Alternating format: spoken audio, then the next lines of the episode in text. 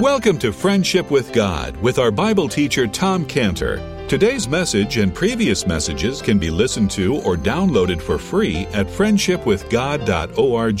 Friendshipwithgod.org. You can also obtain free resources from Tom Cantor and view our online bookstore at friendshipwithgod.org or call us at 800 247 3051. 800 247 3051. Tom Cantor also has a daily devotional verse that comes out each day by email and on Facebook. To receive this small daily devotional verse that Tom Cantor puts out, you can sign up at friendshipwithgod.org, friendshipwithgod.org, or find Tom Cantor on Facebook by searching for Tom Cantor and Friendship with God. Now, here is our Bible teacher, Tom Cantor. Now, the brothers, now, they came near to Joseph, and he needed to give them a further encouragement that, that, that, that, that oh, all is going to be different from here on out. And so he says in verse 4, Come near to me, come near to me, I pray you. Now, we read those words, I pray you, but in the Hebrew, it has the connotation of now, now. In other words, there's something very distinct now as compared to the past. It was going to be, I am your, I am Joseph, your brother, and you are to receive me as your brother, and, and, and, and, and I will receive you as my brothers, and that's going to be the family that we never were. We never were this family of you having received me and really accepted me as your brother. And, and, and so this is all going to be different now. So he uses this Hebrew word now, which means now. Now, that's the way it is for us as believers because we have this family basis of drawing near to God, which is what is emphasized in Galatians 4 4. In Galatians 4 4, it says, When the fullness of time was come, God sent forth his son, made of a woman, made under the law, to redeem them that were under the law, that we might receive the adoption of sons. And because ye are sons, God has sent forth the Spirit of His Son into your hearts, crying, Abba, Father.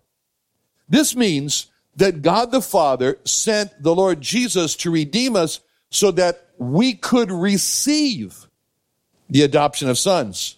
And then because we are sons, then we can cry out to God, Father. That's the basis for our coming close to God.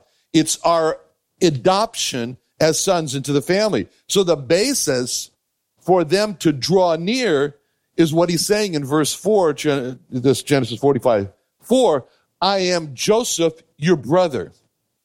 Now, then he goes on to say in that verse, verse 4, I am Joseph, your brother, whom ye sold into Egypt. Now, this is really something because everything seems to be going so well in the reconciliation between Joseph and his brothers. I mean, he's encouraged them to join him in caring for their father Jacob. He's warmly, he's affectionately invited the brothers to come close to him. The brothers had come close to him. He's emphasized that he is their brother. I mean, everything's going so well. And then all of a sudden, like a bomb, he says, I am, I am Joseph, your brother, whom you sold into Egypt. Of all the things to bring up right now, you know, I mean, I mean, the selling of him as a slave into Egypt just seems to be, it's so awkward. It's so uncomfortable a subject to be, to be put on the table now. Why in the world do you think that Joseph brought this up now? I mean, this is the real elephant in the room. It shows that he is he shows that he remembers. Okay, what else do you think? Why do you bring this up? Okay, so he's setting the foundation for going on to his next point, which is that God sent him down there. Okay? What else? Anybody got anything? Okay. Good. Okay. What Joseph is after here is a complete and thorough reunion with his brothers where nothing could threaten this reunion. Now, there are two problems. there are two problems could, that could threaten their reunion. There are two problems that could threaten their reconciliation. What are those two problems that could threaten the reunion between Joseph and his brothers? Okay, grief and anger. Okay, these two problems that could threaten the, re- the, reconciliation here between Joseph and his brothers are the same two problems that can threaten any reconciliation and any reunion. And that's why there's so much divorce today. Because these problems are not dealt with.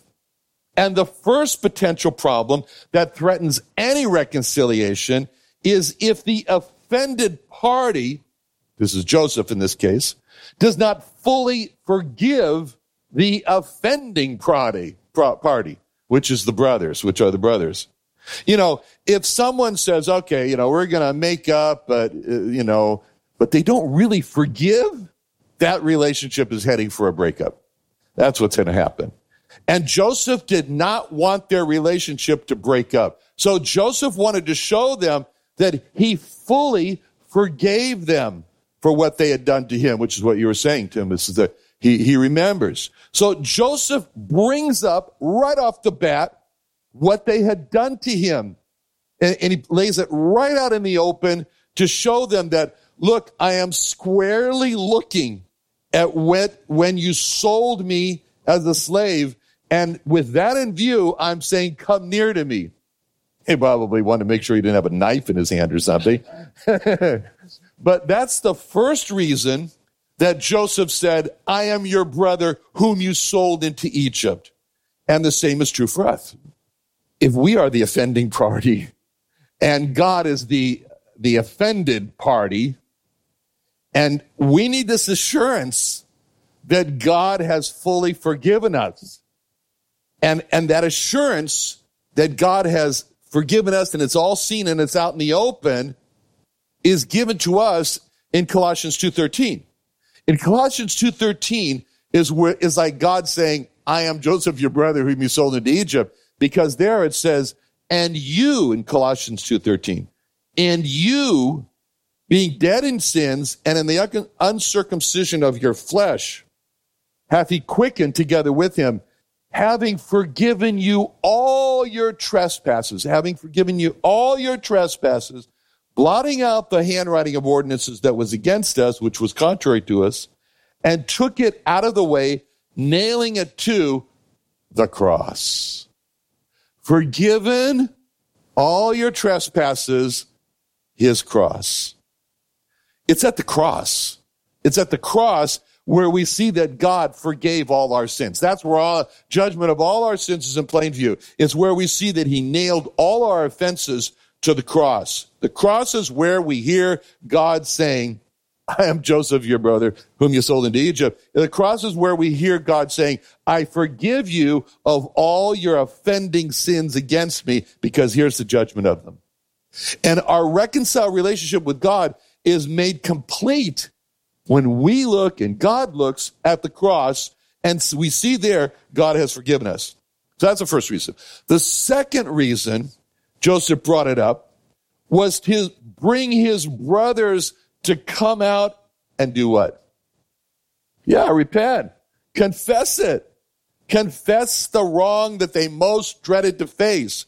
When Joseph said, I am your brother, uh, I am Joseph, your brother, whom you sold into Egypt, he was actually helping his brothers. He was like taking them by the hand, says, come on, guys. And I, I'm going to bring you along so that you can face it and confess it. I mean, the brothers had already said to him, they already said to him their sin, only they thought it was Zaphnath Paneah that they were talking to. in Genesis 44, 16, Genesis 44, 16, Judah said, what shall we say unto my Lord? And what shall we speak? And how shall we clear ourselves? God hath found out the iniquity of thy servants. Behold, we are my Lord's servants. So they'd already told him, they already told him, God has found out the iniquity of thy servants. But, but now it was time to confess it to Joseph, their brother, and not just to Zaphnath Paneah, whoever that person was. Because unless they confessed their sin to Joseph, their relationship was going to be strained, it was going to be superficial, and it was going to be in danger of breaking up again. And that's the same as true of us. The same is true of us in our reconciled relationship with God. We must confess our sins to God and bring them out in the open, just like Joseph did. Otherwise, there's going to be no reconciled relationship with God. That's why it says in 1 John 1 8, 1 John 1 8, if we say that we have no sin, we deceive ourselves. The truth's not in us. But if we confess our sins, he is faithful and just to forgive us our sins and to cleanse us from all unrighteousness. If we say that we have not sinned, we make him a liar and his word is not in us. So that's why it's so important that that if we if we say, well, we don't have any sin, then the relationship is over. But if we confess our sins, then he forgives us, he cleanses us, and the relationship is there. Proverbs 28 13, Proverbs 28 13 says, He that covereth his sin shall not prosper, he that, but whosoever, two things, confesseth and forsaketh them shall have mercy. So it says again in, in, in Psalm 51, Psalm 51, this is David's great psalm of confession after his, the issue with Bathsheba and, and Uriah. He says, Wash me thoroughly from mine iniquity and cleanse me from my sin. For I acknowledge my transgressions, my sin is ever before me. Against thee, thee only have I sinned and done this evil in thy sight, that thou mightest be justified when thou speakest and be clear when thou judgest. Behold, I was shapen in iniquity, and in sin did my mother conceive me. So when Joseph coupled his invitation to come near with bringing up their sin, you know, verse 4, come near unto me, I pray you. I am Joseph, your brother, whom you sold into Egypt. That is exactly what God says to sinful man when he says in Isaiah 118, Isaiah 118, come now. This is an invitation from God. Come now. Though your sins be as scarlet. Oh, why does he have to bring that up? You know, they shall be white as snow. See, there's God's invitation to man to come near, and there's also God's bringing up man's sin at the same time that when he's inviting man to come near to him.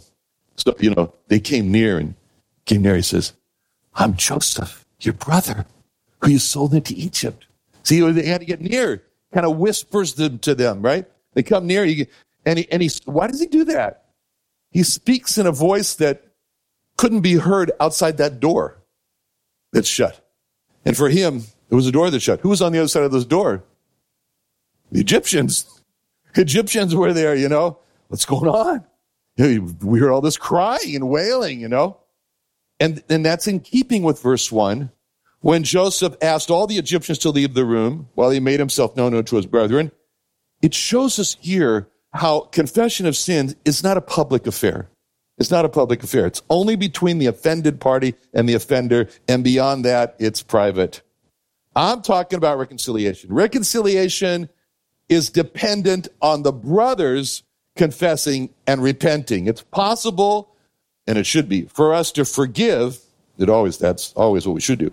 It's possible for us to forgive and not be reconciled with the offender. So we see in this reconciliation the responsibility there's responsibilities here. The responsibility of the offended that's joseph and the responsibility of the offended that's the brothers. Joseph was responsible to forgive he was responsible to forgive whether or not his brothers repented or not. He had to forgive. Otherwise, Joseph would have been letting in a root of bitterness to spring up in his heart, and we're warned to not let that happen. In Hebrews 12, 15, looking diligently, lest any man fail of the grace of God, lest any root of bitterness springing up trouble you, and thereby many be defiled. Bitterness causes a lot of soul trouble, and it spreads to our soul and it affects people also. Forgiveness is between us and God. God says, if you forgive men their trespasses, your heavenly Father will also forgive you. Forgiveness has no conditions.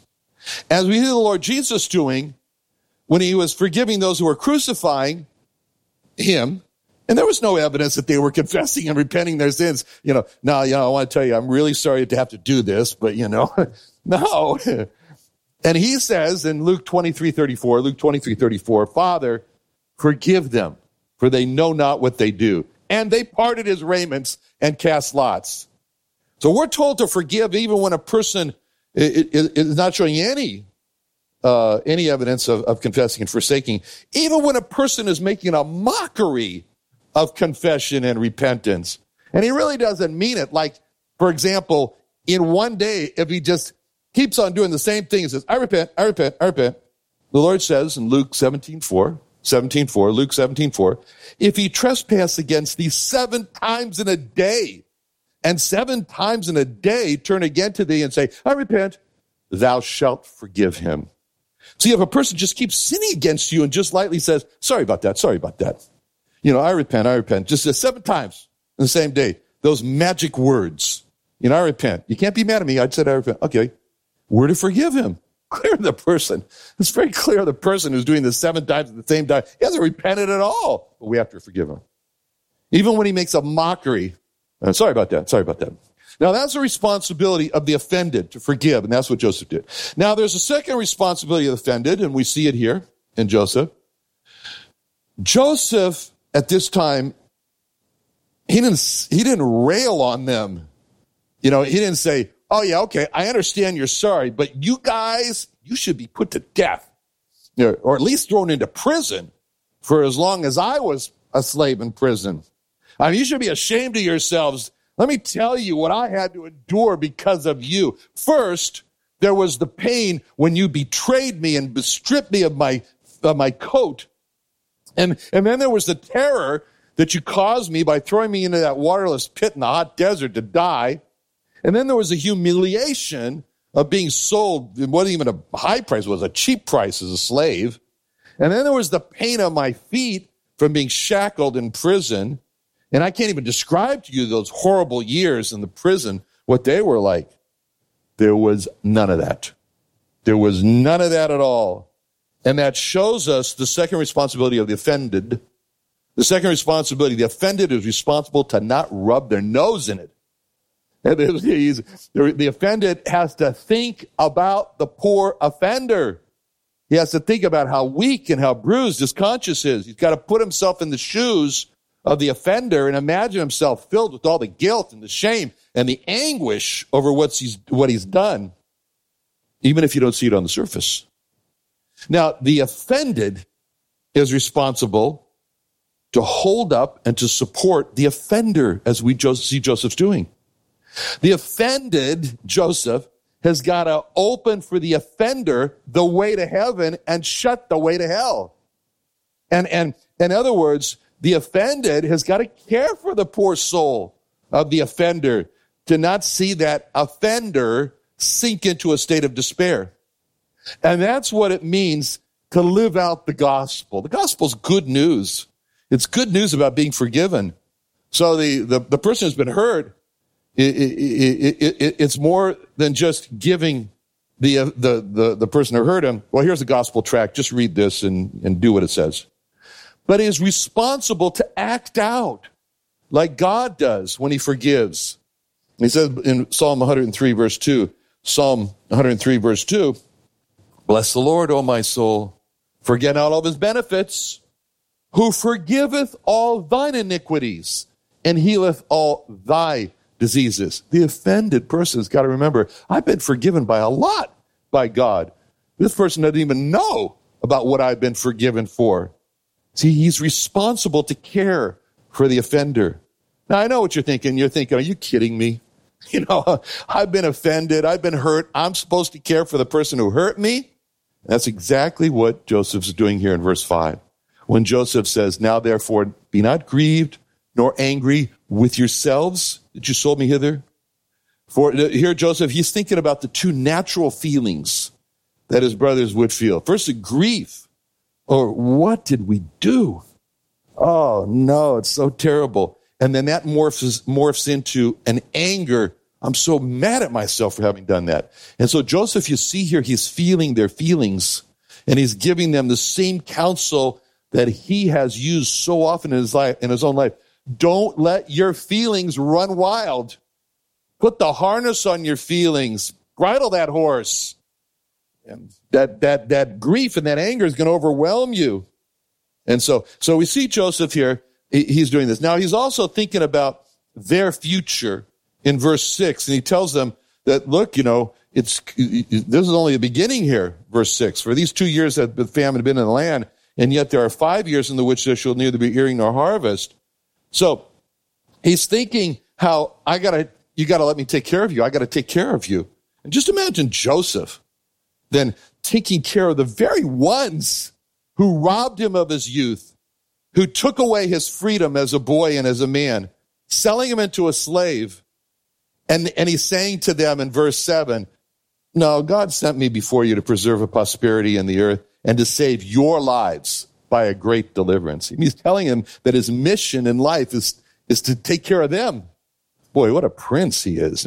But he, he but he's showing us the responsibility of, the, of when we're hurt that we have. Now, as we've seen already, the, the offender, the person who hurt the person, he also has two responsibilities. Confess clearly. Joseph was helping him when he says, you know, I'm, I'm helping them to say, say the words. we sold our brother into Egypt. And repentance. Forsake that hatred. Forsake that hatred. Now, we return to this first responsibility of the offended party, Joseph, which is that he must first and foremost forgive the offender, whether or not he has repented or not. This is the hardest thing that a person has, uh, uh, can do is to forgive the person who wronged them. It's so hard. It was hard for Joseph to do this. I mean, you might look at Joseph and says, well, it was easy for Joseph. He is just, you know, he's, he's, he's unusual. like, you know, so he can do that. He didn't have a hard time of it. He did. Joseph had a hard time of it. You know, in, it always bothers me in, in Spanish and French, you know, someone says, I'm sorry, and you know, the, the, the, response is de nada or de rien, you know, or, or, or, you know, which means it's nothing. Or as it is so commonly said in English today, no problem, you know. well, what if a drunk driver hits a car and kills a man's wife? And the driver says, I'm sorry. Is the man supposed to say, it's nothing, no problem? I'll get another wife. so when the brothers said to Joseph, you know, essentially, we are sorry, was Joseph supposed to say, de nada? Uh, you know, it's nothing, it's nothing. You know, it wasn't a de nada, it was a de. It was everything. You know? And this is the struggle that Joseph has as to how he's supposed to forgive his brothers. How are you going to do that? And this is what's so great about the Bible here is that it lets us see the struggle that Joseph was going through to forgive his brothers. And we can see this in verses five through eight because there's a strong emphasis in these verses of one thought. There's a strong emphasis of one thought in verses five through eight. What does Joseph say three times in verses five through eight? That's it. It wasn't you that sent me. See, we had this emphasis three times. Three times, God sent me. God sent me. Not you. God sent me.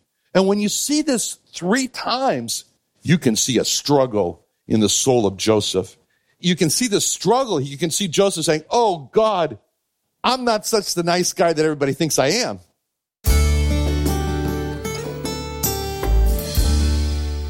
Another wonderful day studying the Bible with our Bible teacher Tom Cantor here on Friendship with God. Don't forget that today's message and previous messages can be listened to and downloaded for free at friendshipwithgod.org. Friendshipwithgod.org. You can also go online to find free resources from Tom Cantor and our online bookstore at friendshipwithgod.org. You can also find Tom Cantor on Facebook, and you can also go to friendshipwithgod.org and sign up for his daily devotional. Tom Cantor is also the founder of Israel Restoration Ministries. You can visit that website at israelrestorationministries.org. You can write to Tom Cantor at P.O. Box 711330, P.O. Box 711330, Santee, California. Santee, California 92071. Or email Tom Cantor at tomcantor at friendshipwithgod.org. Tom Cantor at friendshipwithgod.org. Or for more information about Tom Cantor and Friendship with God and Israel Restoration Ministries, call us at 800 247 3051. What are you doing Sunday nights? Join Friendship with God radio Bible teacher Tom Cantor of the Friendship with God Fellowship Church every Sunday night at 5:30 p.m. at the Creation and Earth History Museum in Santee, California. Watch and listen live around the world to Tom Cantor Sunday evening on youtube.com by searching for the Friendship with God Fellowship or by going to our homepage at friendshipwithgod.org. Do you have fatigue or trouble getting out of bed or just getting through the day? Are you so tired you can't focus? Do you feel like your life is drained away? Do you have fibromyalgia headaches? I have good news for you. Our doctors at Scantibodies Imaging and Therapy can give you cellular ozone therapy. Why not get your energy back now by calling us at 1 888 529 9016 or visit us at treatmyfatigue.com.